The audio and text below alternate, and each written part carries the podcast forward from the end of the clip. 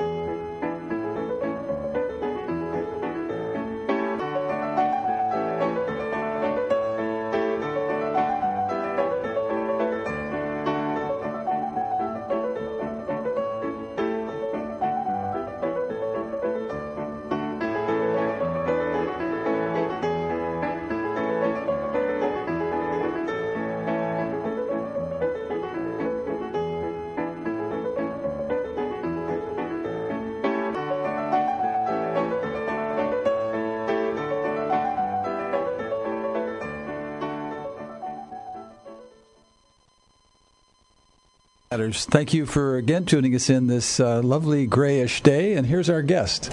Welcome to Health Matters.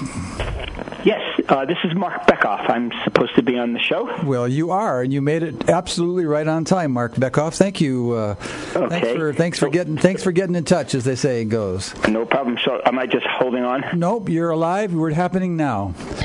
You're a little okay. you're, you're a little early, but uh, we can we can live with that. Um, I, um, we're talking to Mark Bekoff, the author of a new book called "Rewilding Our Hearts: Building Pathways of Compassion and Coexistence." And uh, Mark, we there's quite a lot to talk about in this book, given that it's such it has such a big footprint to it. So maybe you could start for our listeners' benefit and, and give them kind of what you do when you kind of give them a synopsis of what the basic uh, narrative of this book is, is about. Um, well, first, thanks for having me on your show. Um, Sure. yeah, I mean, really, what rewilding is is a personal transformation. There's a spiritual component. It deals with reconnecting with nature, becoming reenchanted with nature, acting, as I say, from the inside out. So it's letting what you're feeling in your heart direct your actions um, and your interactions with other humans, with other animals, and with nature, um, all based in, uh, know, basically on compassion and empathy. Which sounds kind of like a Buddhist message. Is that, does that does that sort of is that what people tell you? Is that is this kind of compassion that you're talking about kind of the same kind of compassion that we might expect to hear from from our lamas and our our various Buddhist teachers? Absolutely. Excuse me. Yeah. Um, absolutely. Um, I I've been told this many times that it seems to have a very strong, you know, Buddhist Buddhist overtones. Um, I would, I, you know, frankly, I'm pleased it does. I think it does. I was, you know, personally when I was developing these ideas over the last couple of years, it was motivated by how I try to interact in the world. I mean, I try to do the best I can, and also noticing that so much of what happens in the lives of most people, I mean, certainly Westerners, is we become unwilded. Um, you know, kids go to school and they sit in chairs all day. When when something has to go because they're being, you know, pressured to do more work, what goes is spontaneous play outside or nature walks. And so they're unwilded, and we're also unwilded because of intense busyness. I mean, and once again, I don't mean that in a pejorative way, but you know, so many people I know they're just sailing all over the place because there's not enough hours in the day. So one of the things that on rewilding calls for is you know a personal transformation doing little things. You don't have to found a movement. Um, you know, you don't have to be wealthy and make huge contributions. You can go outside and breathe in fresh air. You can watch squirrels in Central Park, um, New York, which I've done. Um, you can appreciate flowers. You can appreciate, you know, the honeybees or um, birds who come to them. Um, but it's really based on doing small things you know, in a sense for yourself, not in a selfish way, but doing small things to make yourself feel good and that you know self feeling the, the, the feeling of feeling good will then motivate you to you know do things for others. So there's a there's a sort of a personal aesthetic about the whole thing in terms of what you just described at least as I hear what you're saying. And and so you're saying that or at least you're telling us that by by stopping and smelling the daisies, as it were, smelling the roses or the flowers, you're not only are you likely to then um, rewild, or at least you know counterweight some of the unwilding that you're, you know, a, a, constantly surrounded by, but that you're actually doing the world a good turn. So it's not a selfish project, even if you your inner being is being, you know, benefited by by being in that harmony and that relationship with nature of which we are all part. Then we're we're actually doing the good the, the good work of the world, even though, as you say, it's kind of a small thing. Is that is that a fair rendition? Yeah, absolutely. I mean, uh-huh. it, you know, a lot of people think when you say you know, take care of yourself first, that there's an egocentric or, right. you know, real self-centered sort of, um, you know, philosophy to that. No, I mean, we know that when you feel good about yourself, you tend to feel good about others and the world at large. So that's why the rewilding is a deep is so deeply personal, mm-hmm. um, and it really says take care of yourself first. Um, I write about what's called secondary trauma, and it's you know it's known that people who work in, uh, for example, in hospice, or people who work with you know seriously ill human beings, oftentimes just burn out and it's not because they're bad people or lazy people. It's just they take on the illnesses and the, you know, the um, disease, if you will, of the people with whom they're working, and they suffer from secondary trauma because it, you know, kind of comes from the outside.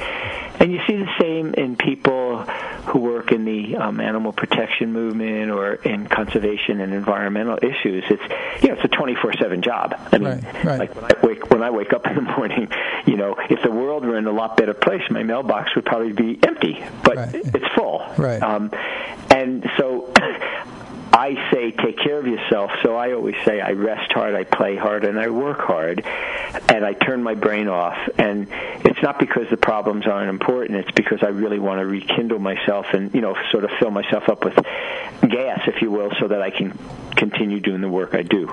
Well, I think for our listeners who have not been, are not aware of you or not aware of your d- deep background in this topic, I'd like to kind of drill back into kind of who you are, who you have been, and kind of where you've been, because I think you have such an important and useful message for all of us that um, if people understood that you're a, an emeritus professor of ecology and evolutionary biology at the University of California, excuse me, Colorado Boulder, and you've written a number of other books. So talk about your professor professorial background, so our, our, our listeners are thinking that this is not sort of just a sentimental nature lover.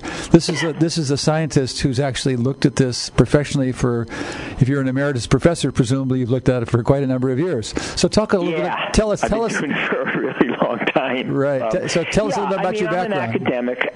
I'm a scientist. Right. I I love science, but I I always say I love science, but I don't worship it. Mm-hmm. And really, um, my folks tell me that when I was three years old, I began asking them what other animals were feeling and what they were thinking, and that I was an ethologist, you know, a person who studies animal behavior from the get-go, mm-hmm. and that's always just been part of me. um, I used to get really upset when I would see somebody, you know, abusing, say, a dog. When I grew up in I grew up in Brooklyn, New York, there mm. weren't a lot of wild animals there. Um, other than the people. Other than the people, right? Because we are animals. But right. you know, in retrospect, my folks tell me that I've been doing this forever, um, and really concerned about it. And I followed that path through, you know, into grade school and high school and college and um, you know graduate school. And so I think it's part of whom I who I am. And I always say that I, I grew up in a really loving home. I was very lucky. My mom was very compassionate. My father was very practical, very positive. Um, mm-hmm. I mean, really the most optimistic person um, who I ever I ever knew. So the cocktail I like to say of my mom's compassion and empathy, and my dad's practicality and also optimism had a good effect on me. I mean, I don't mean that in a self-serving way, but right. I was really a lucky guy. Right. Well, and you were you were raised you were raised in a in a in a way that sounds to me like that that the the principle of respect was uh, it, it, came in a warm in a warm glass of milk, if you will. I'm not and I'm not making that namby pamby by saying it that way. I, but I mean it it came with love, so that you you had a an environment of respect that that made respect not something that was peculiar or unusual. So, but I wanted to go into your introduction because you you you make a you make all through the book you make a number of uh, declarative statements and you you're you're sort of redefining what rewilding is. And again, I'm talking to Mark Bekoff in his book called Rewilding Our Hearts: Building Pathways of Compassion and Coexistence. And his uh, website is uh, Marc Bekoff, M A R C B E K O F dot com for more information. I, there's quite a lot there, so for our listeners who may want to uh, you know check more out.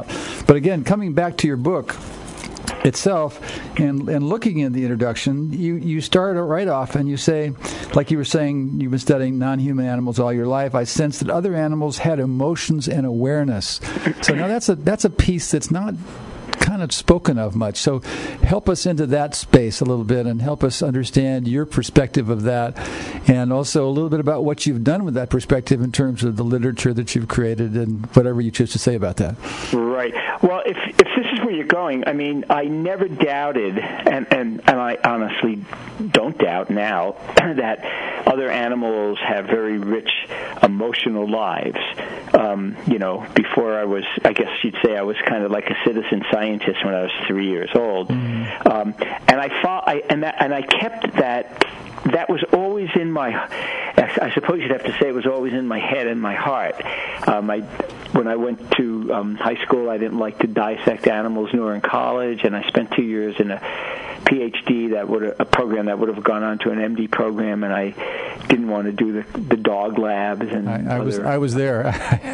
yeah, oh yeah, you know other other experiments like that. Right, right. Um, but what I really wanted to do because because I really, like I said, I really I like science, and I think that was my inclination was was weave in my passions, if you will, into my job. Mm-hmm. And and my dad was a very good model for that. He was very lucky. He loved what he did, and he just kept doing it forever and ever. Mm. And so I was very lucky. And when I started you know, when I started doing formal studies of animal behavior, um, after doing a couple of studies that I never would do again, but I, I learned from them decades ago, I just really thought what should really motivate my work would be connecting with these animals as whom they are, not as what we want them to be. Mm. You know, in a you know in an instrumental way. You know that you know people sometimes look at animals in terms of what they can do for us rather than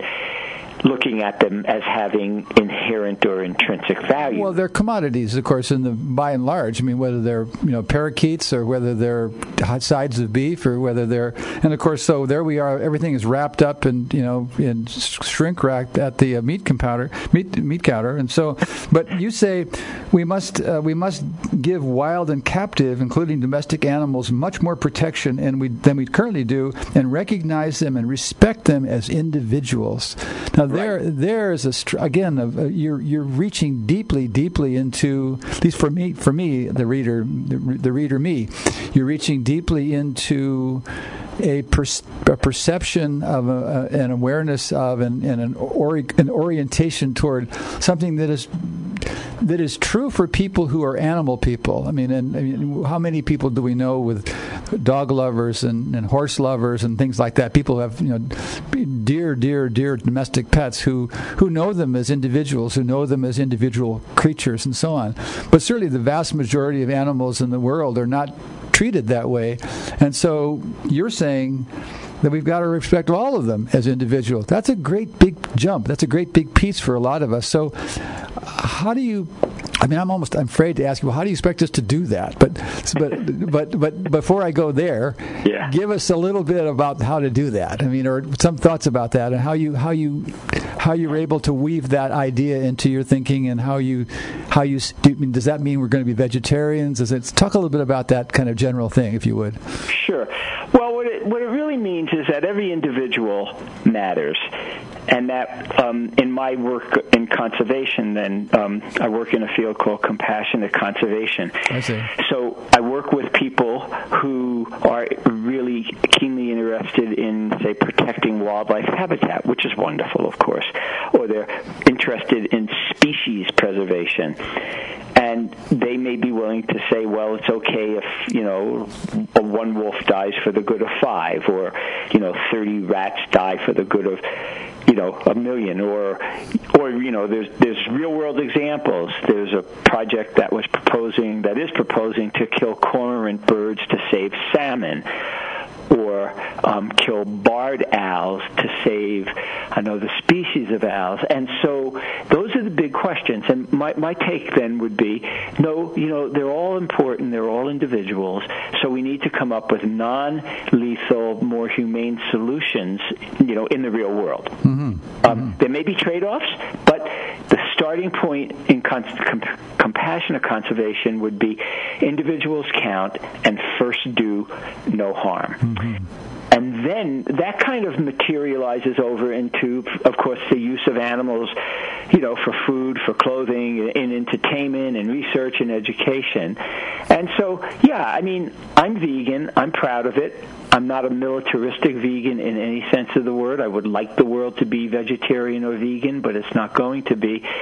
So the important thing to me would be connecting with other animals, and in terms of, say, food choices, um, I can't for the life of me understand why anybody would eat an animal from a factory farm. That would be the beginning, okay? Mm-hmm. And I would just say, you know, if you want to eat meat, I would like it. It would be nice if you cut back, but at least make a pact that you're not going to eat meat from a factory farm. Mm-hmm. You might go organic. You might go to a small family farm. Of course, there's still problems there. But part of the rewilding process and part of the reconnection to other animals might be slow process. I, I like to say that people should go cold tofu, not cold turkey. Mm-hmm. And I really mean that. And so I have friends who, you know, are big meat eaters, and oh, a couple of them said, "Okay, I'm I'm only going to have my favorite hamburger on Monday and Friday rather than five days a week." Mm-hmm. That is making a difference. Mm-hmm. And so people could say, "Well, that's not good enough," but you know, you don't get anywhere because because the fact of the matter it is, it is, it may not be quote good enough, but you're not going to get people to just you know change their lifestyle overnight in any meaningful way. Well, you're you know speaking as a physician who is in, in, uh, obliged to ask people to change their behavior pretty Right. much every moment. You know, I, I, I know exactly what you're talking about, and um, but but coming back to the term rewilding, I guess given that you you obviously this it's in the title of the book, but it, it's it's in so many sentences in the book. I mean, it's uh, it's a word that is just uh, we just can't escape it. So uh, coming back to that, you talk about rewilding as is a transformative and personal process. It's a call to action. It's an action within our lives. So I guess what I'm trying to, to to come back to what you were just saying, it's not only about kind of what we're going to do in the outer world. It's what's going on within us, and it's and it's kind of how we stand and how we see the world and how we actually behave in the world and so on. So rewilding is is um, is a, very much an inner project as well as an outer project. Exactly. It's an internal project. That's what I mean when I say it's it's a personal transformation. Mm-hmm. It's internal. Right. What how I rewild and if you will to who or what I rewild may be different from yours, but it doesn't mean that it's better right. or worse. Well, now let's talk a little bit about the meaning of wild because in, the, in, in your introduction you do talk about wild and kind of the different sort of uh, uses of the word and kind of so let's kind of tick off, if you would, um, some of the some of the, the, meanings of wild, and again, continually, because we're here to talk with you because you've written this wonderful book, and so we're trying to continue to shape our mind as we listen to you and let you tell us over and over again in the various ways you do in this text. You know what what this what how wild is what does this mean? So talk about wild as a word and kind of how you've shaped it it's to so we can better understand your meaning of the word. Yeah, and that's a great question. And, and, and, and in all honesty, I'm not going to have one answer. I, I mean, you can look at wild as meaning, you know, free to, you know, maybe the best definition would be, you know, free to be whoever you are. Okay, um, and then you could say, you know, people say, well, are there really any wild and free animals anymore? Mm-hmm. Okay, mm-hmm. and and well, you know, it, it's rel- you know, once again, it's a relative type of a question. What what what was what, what's wild now, you know, may not have been considered wild 50 years ago. Mm-hmm. You know, um, so I just sort of think of, you know, and there's a difference between you know wild and wildness and wilderness, but but what I mean by rewilding, and and I'm glad you asked this question, it's kind of rewilding in a temporal sense to where we are now. Right. You know, like maybe I live in Boulder, Colorado, and I've been here forever, and you know, ten, maybe even ten or twenty years ago, I could rewild in places now where there are homes. Right. So it would be a different would be a different, you know, sort of process to do it. Mm-hmm. Okay, um, so I always say, you know, the word wild, it's kind of a slippery slope. What's wild? When I lived in the mountains, I had cougars and black bears and coyotes and red foxes at my house when I visit my family in New York City, I go to Central Park and I watch squirrels. Right. That's about as wild as I could be in Central Park, but the squirrels who live around my mountain home, I love them, but, you know, are they wild? They're wild, but boy, I'll tell you, there's nothing like looking out the window or walking out your door right into the face of a black bear. Absolutely. And we need to hold it there. Um, we're talking to Mark Bekoff, his new book called Rewilding Our Hearts the building excuse me building pathways of compassion and coexistence. And you, Mark, please stay with us, and also listeners, we'll be back with you in just a moment.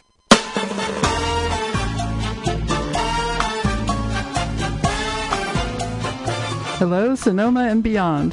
This is the Dance Diva celebrating eight years on KSVY 91.3 FM in Sonoma or streaming live at ksvy.org.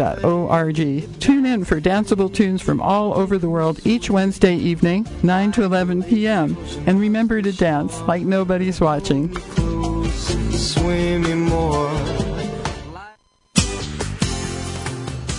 The Sonoma Valley Mothers Club offers many great ways for families with small children to connect and have fun in our community. Get involved with local kid friendly family events like playgroups, holiday celebrations, parent education, and family support programs. Join the club for terrific socializing opportunities for parents and kids in this diverse community. Please call 996 9890 or visit www.sonomamothersclub.org for more information.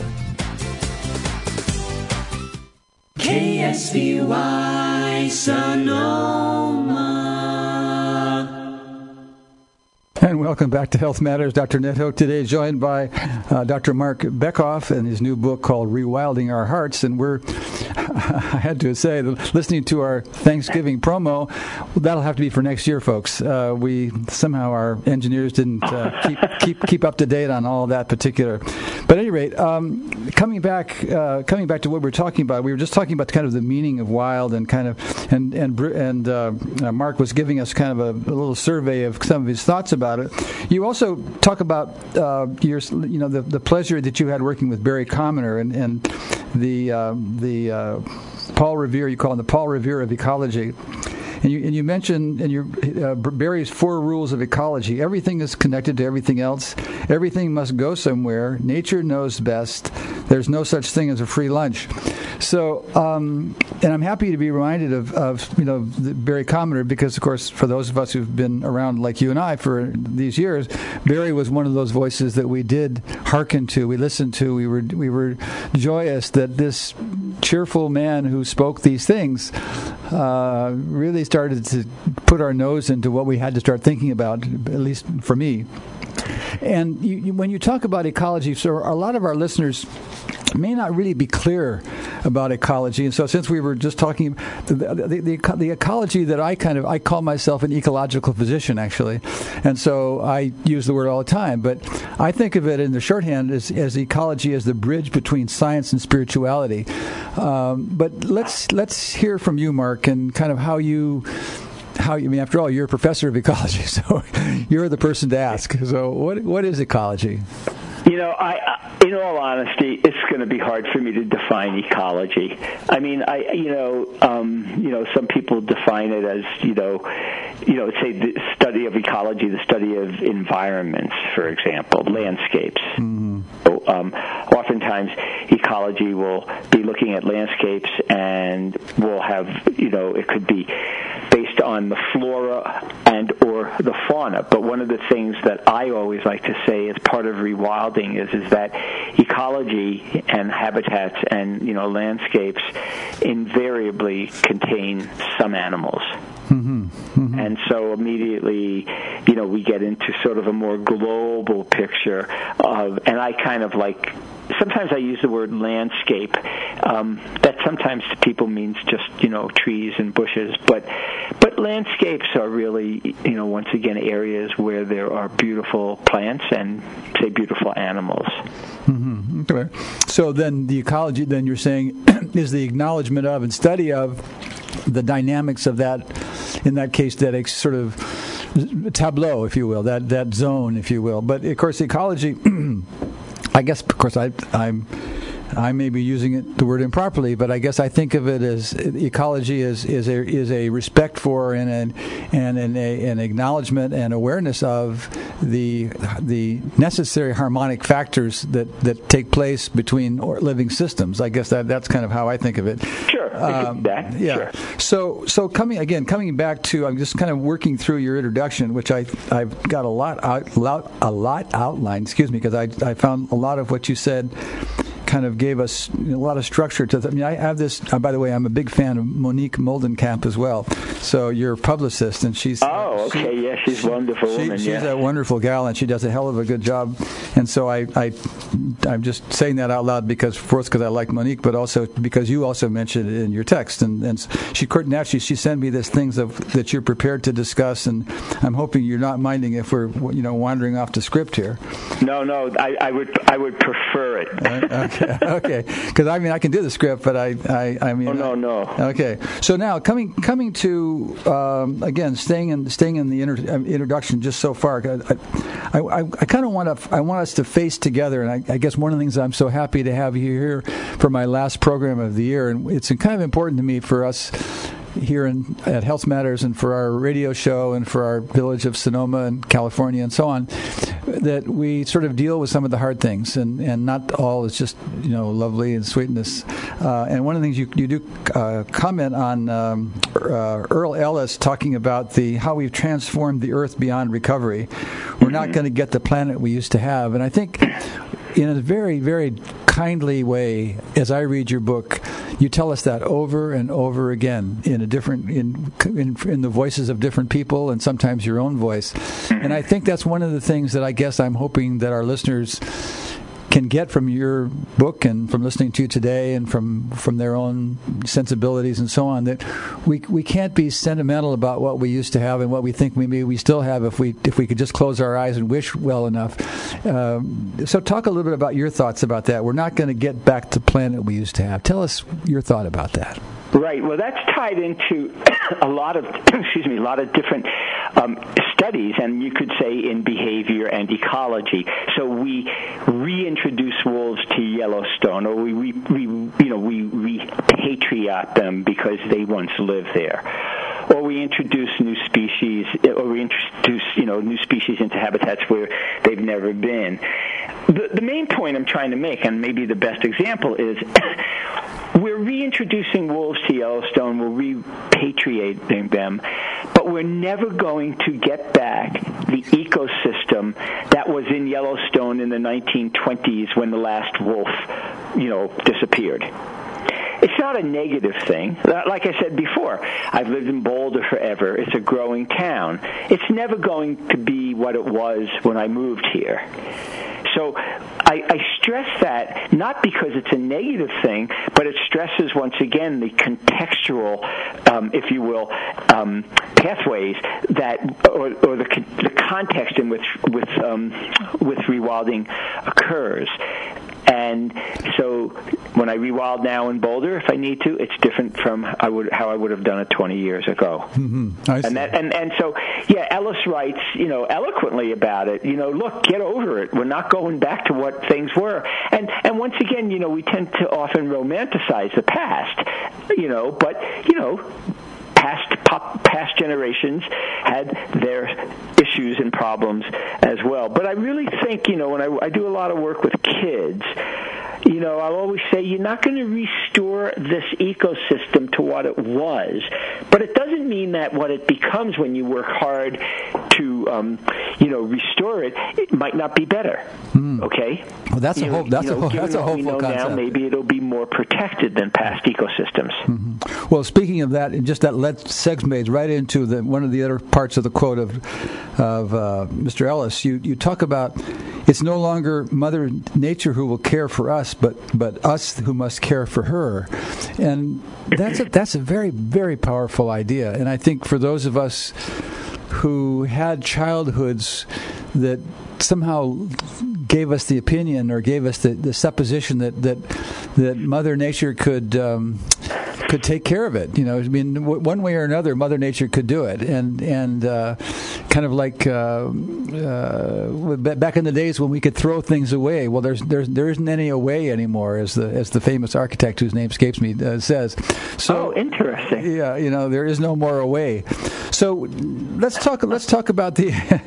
I like that you, a lot. you, you, you, don't, you don't know that line? I can't think of the guy's name. He's a, a used to be the. Um, used to be the chairman of the Department of Architecture at the University of Virginia, and I his name will come to me. But anyway, you you talk about the Anthropocene, and kind of that's a nice word, and it kind of is another way of getting into some of these ideas about kind of who we are and where we are and our self perceptions. And so, talk about what Anthropocene means and kind of how you use it in the book, if you would.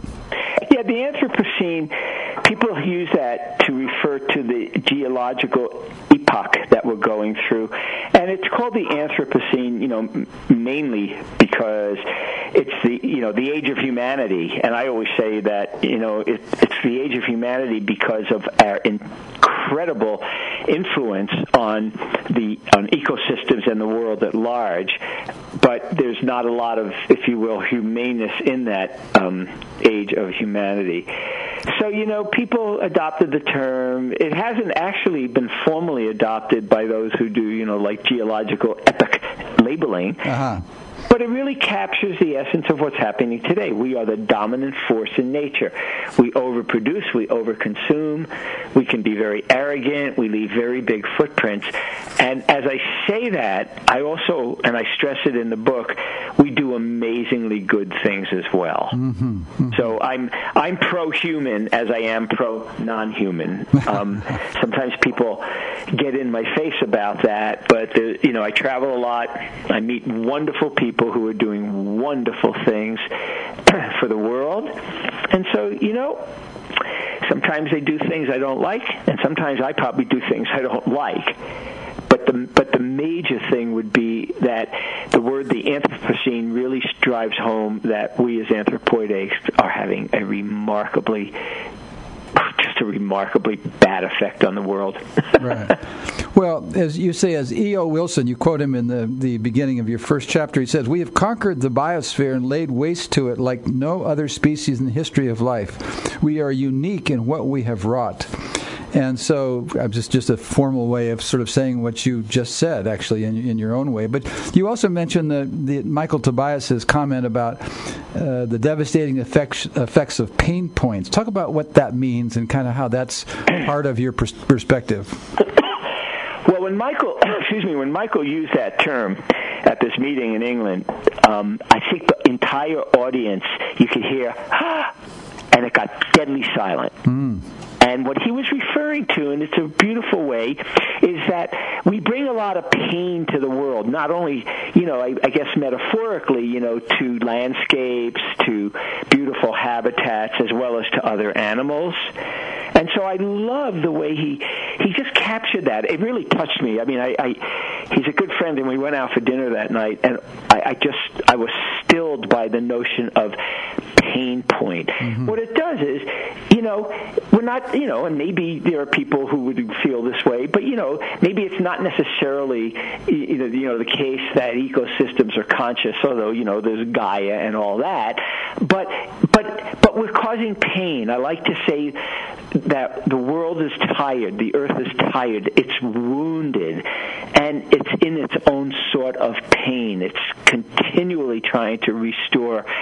And I also say that its resilience is really, really being tested.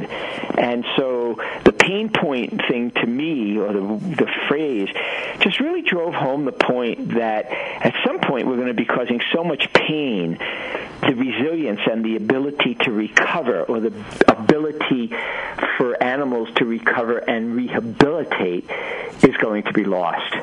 Uh-huh.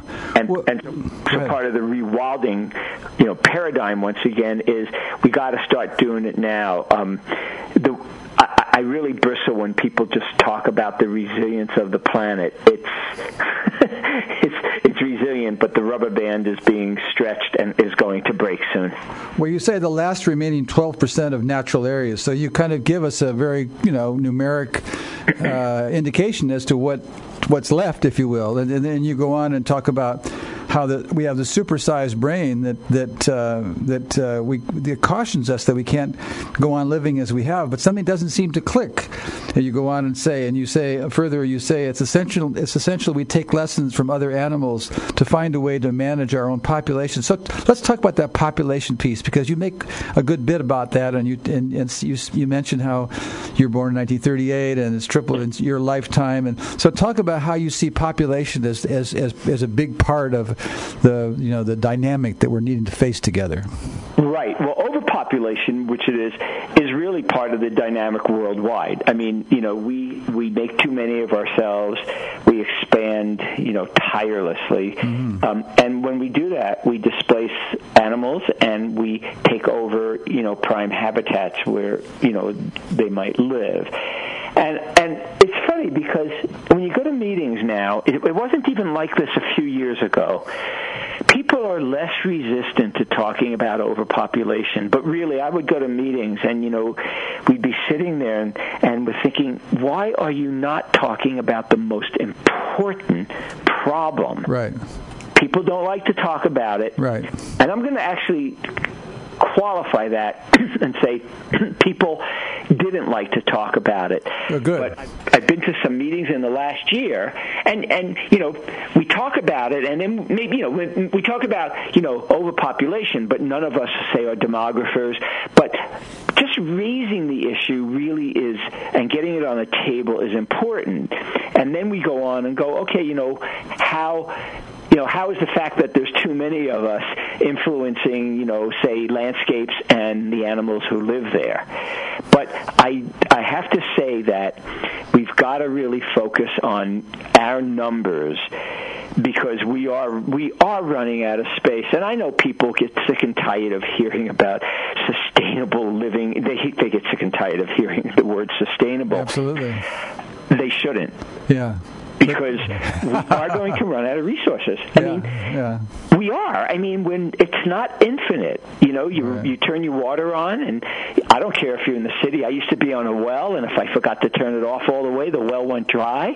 I live in the city now, in Boulder. At some point, I guarantee you, if everybody turned on their faucets, we'd run out of water. I mean, look what's happening in California. Well, and we're here, and we need to take another break, Mark. We're listening to Mark, talking with Mark Bekoff in his new book, Rewilding Our Hearts Building Pathways of Compassion and Coexistence. For more information, uh, Mark Bekoff's information is at Mark Bekoff, M A R C B E K O F F dot com.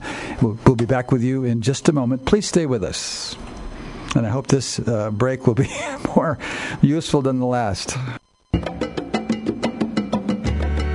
Every week, you can hear all kinds of music from Adagio to Zydeco, all in the space of two hours. Hi, I'm Pat Reed, host of Variations on a Theme. Tune in every Sunday morning from 9 to 11 for music, fascinating information, and lots of fun.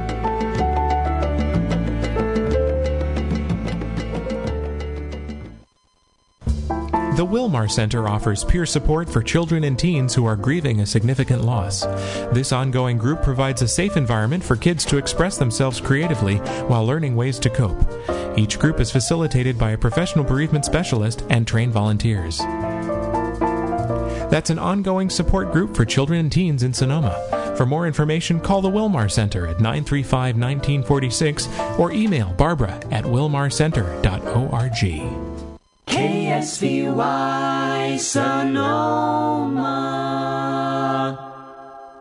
Well, that was interesting, and uh, thank you for and welcome back to Dr. Ned Hoke today, joined by Dr. Mark Bekoff, the author of Rewilding Our Hearts: Building Pathways of Compassion and Coexistence. And we're we're just kind of walking gently through the beginnings of his book, and all the time I read this, I was reading through this uh, this text. I, I felt in me the sort of feelings that I felt when I was reading Black Elk Speaks. I don't know if you if you can make any sense of that. Do you, do you remember that Neihardt book? Uh, I do. Neihardt yeah. book, and and it's uh, I can and the part that, that I could remember, which is a very long time ago that I read it, but it's it's there's a, there's that part where Black Elk is crying, and he's seeing the world as that his that he hasn't been able to change, and and there's a and of course what he's talking about is the dispossession of his of his people, the Oglala Sioux, and, and from at the Pine uh, Pine Ridge Reservation. But as I read what you write, Mark, I feel that you're remind you, are almost in a much gentler kind of way, and uh, you're you're kind of Black Elk speaks. You're you're you're telling us of the dispossession, and you're telling us of the repossession we have as an option. So I, am just sort of throwing that out there, and and uh, I don't know if you can relate to that at all, but that's kind of how it felt to me. Yeah, no, I agree. I mean, instead of dispossession, I might think of the word, you know, alienation or fragmentation. Right. And um, so, you know, when I say we, the royal we, um, you know, we're alienated from other nature, we're, we're alienated from other animals. And um, what was the other word you used?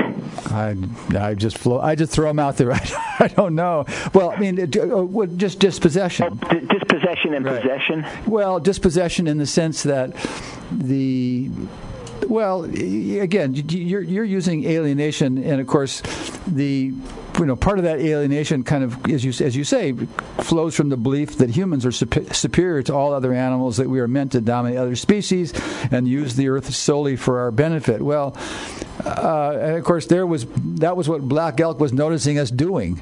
Yeah. That's exactly what we were doing, and, and here you are now uh, almost well, not 100, but 80 years later, kind of saying some of the same things, really, and at least for me, to, to, to my readers' ear. You, you mentioned Erich Fromm, which I think is also a uh, kind of an important uh, kind of connection because he talks of biophilia. So tell our listeners about what biophilia is and kind of how you use that term and how it's re- related to the way you present your information.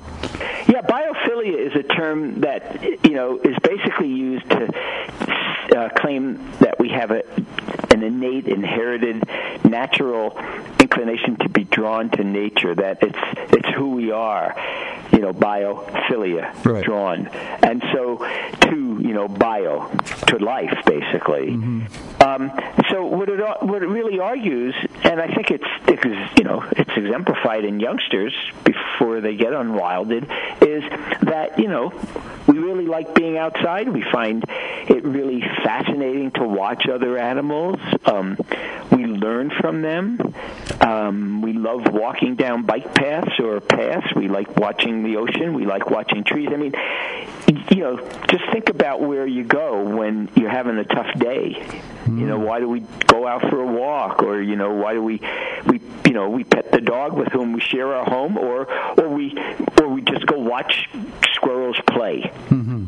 And so, what I use, I use those exa- those as examples of where it's part of who we are. It's in our DNA, you know, and that we really feel you know good on nature. You know, um, you know, there's a book called something like Your Brain on Nature, and it shows you know constantly how it has very positive effects on lots of different areas of the brain. And then there's a guy that says he wrote about nature deficit disorder. I, I can't. I didn't, didn't, actually read the book, but I remember hearing about it. And, and so, um, and well, well, that's Richard Louv, and he wrote the foreword for my book. Ah, uh-huh, uh-huh, uh-huh. Yeah, and and he talks about it in there exactly. You know that there's actually you know could be a disorder because kids aren't getting out, and even though it's even though it's in our genes and it's an innate predisposition to right. be attracted, we're not getting out, and therefore that alienation becomes almost like a disease, right? Well, I think you one of the things you help us understand, at least as I read what you're writing, you help us understand uh, the this sort of the sensitive, soft path of sort of feeling the feelings of our need and accepting those feelings as le- as legitimate, and and kind of hearing sort of the unspokenness. But but you also mentioned that we're living with homo den- denialists, de- denialists.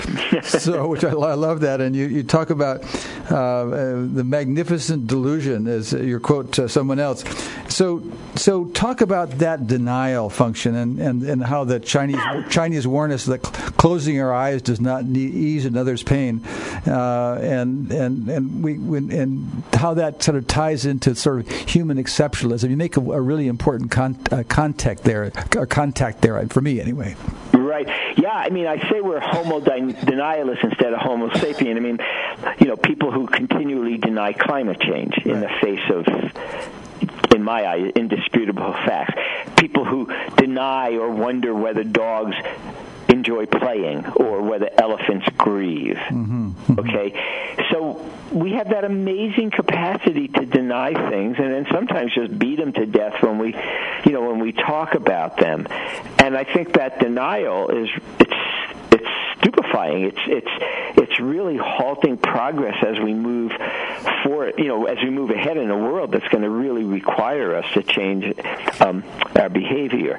You know, I talk about human exceptionalism, and I try to you know say we're not exceptional. I mean, I'd rather say all animals are exceptional rather than we're not exceptional. Right. Uh, you know, no other animals build computers or fly planes or worry about taxes, and you know, we do things that you know, uh, we do things non-humans can't do, right. and vice versa.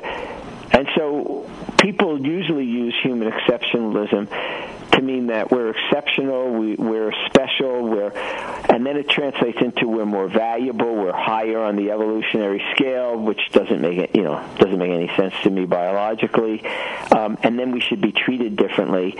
And because we're higher, our interests trump the interests of non-human animals. Mm-hmm, mm-hmm. Well, that's a big point that you make over and over in your book, and of course, and you make it successfully for me. And and and, and at the same time, I, I recognize that the the uh, hegemony of of the and the wish fulfillment of the of the uh, the despoiler energies, if you will. I won't necessarily blame any particular individuals, but the, you know that the part of us that seems to love to destroy. There's a there's a tremendous kind of um, what would you call it a um, uh, a battle of good and evil, you could almost call it, really. And and, and it, I used to be interested in um, education a long time ago when I was still involved in it, actually. And I, re- I don't know if you ever heard of Summerhill, the school in England. Oh yes, I knew someone who went there. Oh, you did. Well, one of the things that that uh, A.S. Neill points out, he says there's there are pro-life people and anti-life people. And, you know, was following their sort of Reichian uh, thematics, if you will. I don't know if you know any, anything about that, but the, the Reichians and about how he was saying basically that the the the pro-life people could could understand the kind of things that you write about here, but yeah. he says that the anti-life people they just don't have the ear for it, and, and, and so we just somehow have to have our own life that somehow Um, uh, we have to deal with the, the people that don't have the ear for it. But but somehow we we we're not going to be able to change them because they're they're wedded to that anti-life position. So so how do you how do you I mean you in, in your book you deal with it a bunch of different ways. So I'm I'm not trying to trap you in one moment to sort of Yeah. answer that you know such huge uh, situation all in kind of a few sentences. But but tell our listeners a little bit about because I think many of us, in the, whether we framed it that way, but we we know that whether we call them, you know, profit, corporate interest people, or you know, the, you know the the warmongers, or I mean, how, do you deal with that? That you know, there's the kind of pro-life people, anti-life people, and and what do you tell? How do you tell us? Or you because you give us all kinds of different ideas. So again, I'm, I'm making a poor question because I'm, I'm asking the question and I'm taking away your your answer. But so how do you how do you help our listeners kind of see a little bit about how you write about that in the book? I mean, say say a little bit more. But how do how do you become re-enchanted? How do you become rewilded? How do you and how do you how do you because you're not only talking about a sentimental attachment and, and an engagement with nature, you're really talking about a deep transformative process that where that part of us that is anti-life, let's say, just to make the conversation easy, is really nurtured and, and nudged into a really different place in the world. So, talk a little bit about more about that transition, if you will, as, a, as a, an inner psychological matter, as a as a matter of existential choice, whatever you choose to say about that. Yeah. I mean, one of them is realizing that, you know, there's stuff going on out there that needs to be fixed, if you will. Right. Being positive, I have, you know, I call the, the eight P's of rewilding, you know, being positive, proactive, you know, um, patient, passionate, playful, present. And, and but I really do mean that being really just really committed to a cause, no matter what it is. It, it's your favorite. It doesn't have to be anybody else's favorite. And really understanding that the world, you know, and its inhabitants, if you will, really needs you, and that what you're doing will make a difference and not getting trapped up into, you know, the the pessimistic or the negativity um, that really surrounds or really centers, you know, on what, what that you know people sort of adopt. Oh, I can't do this. Oh, it's too complex. Oh, I'm too busy. And really knowing deep in your heart that if you're passionate about something and you're persistent and you you really work hard on it. that you do make a difference. You know, the other thing I say, and, and I think this speaks to your question, is we're, we're, we're raised in a society where you do something and you get a paycheck or you get a gold star, which is great. I mean, I'm glad that, you know, you get paid for what you do. But the things we're doing for the environment, the things we're doing for other animals, not ne- are not necessarily going to result in a gold star, um, you know, on your forehead the day you do it, or even the month or the year or your life. Mm-hmm. So it's really being persistent and committed. the other thing is, and I think this is maybe the biggest thing, is thinking of rewilding as what we call a meme, as a real cultural change that carries information across the world, like like genes, you know, carry genetic material. Mm-hmm.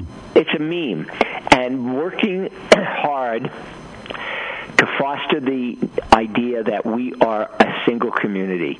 I mean, what happens in Boulder really can affect what happens in Beijing. Mm-hmm. It's not some fluffy stuff. And if you want, you know, if people want the proof of it, there's some really interesting data coming out. It's been coming out for a while how seeds from Africa get carried in the wind and get dumped in the United States. Right. Well, I think that's a, that's a good place to leave it, uh, Mark. You've you've really kind of come to the end of the hour. We've come to the end of our end of our capacity to be with you, and you've been very kind to take the time you have to share your thoughts. And I think what you've just said in terms of the the eight, uh, however many P's, the eight P's of, of rewilding, that's a, a, a, a wonderful gift to us, and I and I take the book as a gift. Thank you for taking some time for us today. Thank you so much, and I hope you all have good holidays. All right, take care now. Okay. So, what a great book this is, and I, I frequently like my books, but I, I particularly love this one. So, upcoming at uh, this very evening at the Sonoma Shambhala Center, the, thir- the Thursday evening, the, the movie called Tsoknyi Nangchen Nuns of Tibet. The um, some nuns of Tibet tells the story of 3,000 nuns living in remote remote nomadic region of Nangchen in eastern Tibet who practice an ancient yogic tradition of Tibetan Buddhism. This is movie night in the community at the Sonoma Shambhala Center. They will begin at 6:30, and the movie uh, the, the gather at 6:30. Then the movie begins at 6:45 and 7 o'clock. They'll serve popcorn and tea during the movie, and there a little donation is suggested, uh, to pay the movie royalty fees. And uh, then also this Sunday, the Solstice uh, Day Community Celebration. Oh, excuse me, that's not this Sunday, but next Sunday. Um, that's at 10:15 to 1 p.m. Anyway, for more information, Sonoma Shambhala Center. This movie, for those of you who are all interested in Buddhism, I've suggested.